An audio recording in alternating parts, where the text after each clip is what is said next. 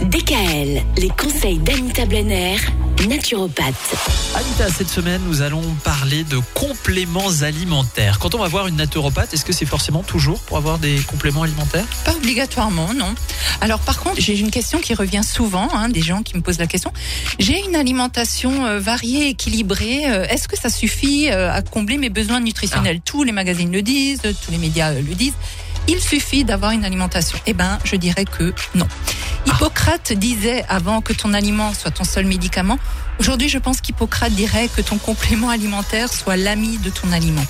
En fait, Hippocrate parlait à son époque et il avait entièrement raison. Mais s'il revenait aujourd'hui parmi nous, bon, faut quand même savoir qu'il a vécu 400 ans avant Jésus-Christ, ben je pense assurément qu'il modifierait ses propos.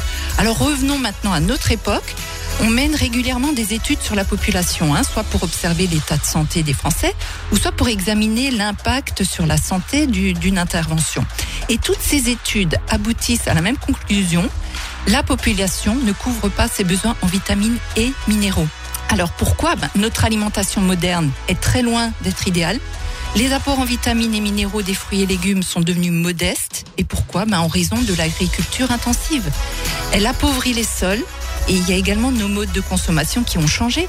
On a des produits reconditionnés, il y a le pré-découpage, le pré-lavage, la pré-cuisson, l'ionisation, la pasteurisation.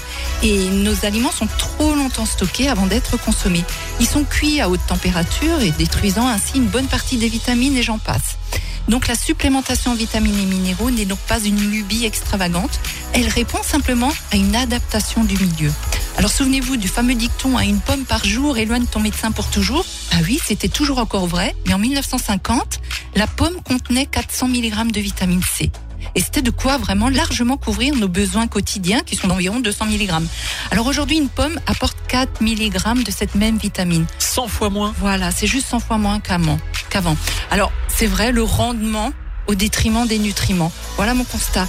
Alors oui, quand on me pose la question s'il faut se supplémenter, ben moi je réponds oui. Et demain, ben nous verrons euh, comment. Eh bien, à demain. À demain. DKL, retrouvez l'ensemble des conseils de DKL sur notre site internet et l'ensemble des plateformes de podcast.